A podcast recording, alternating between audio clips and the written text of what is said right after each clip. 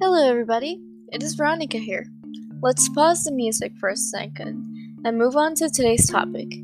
Is space exploration worth the financial investment? Space exploration has taken a lot of human investments in order to get where it is right now.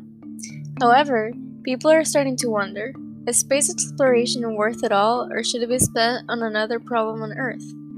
As a matter of fact, it is being well spent on space.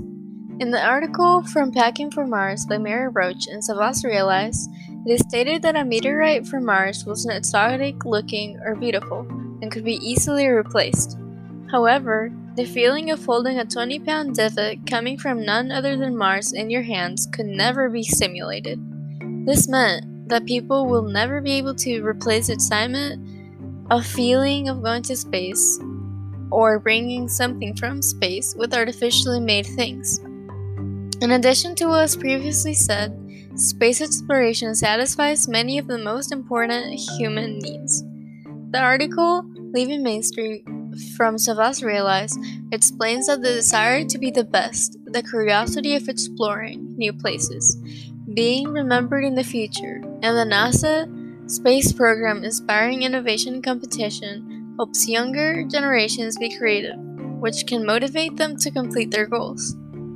There are more than just feelings involved with why space exploration is worth it.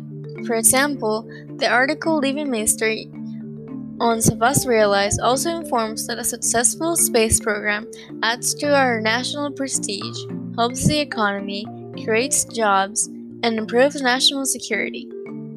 It inspires students to pursue innovative projects and careers in science and technology as well. At a cost of six tenths of a percent of the federal, budget, it's well worth the price.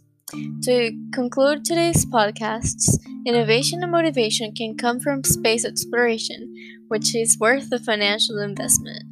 Space exploration cannot be replaced and brings out lots of human needs and characteristics, as well as helps the economy and positivity of people.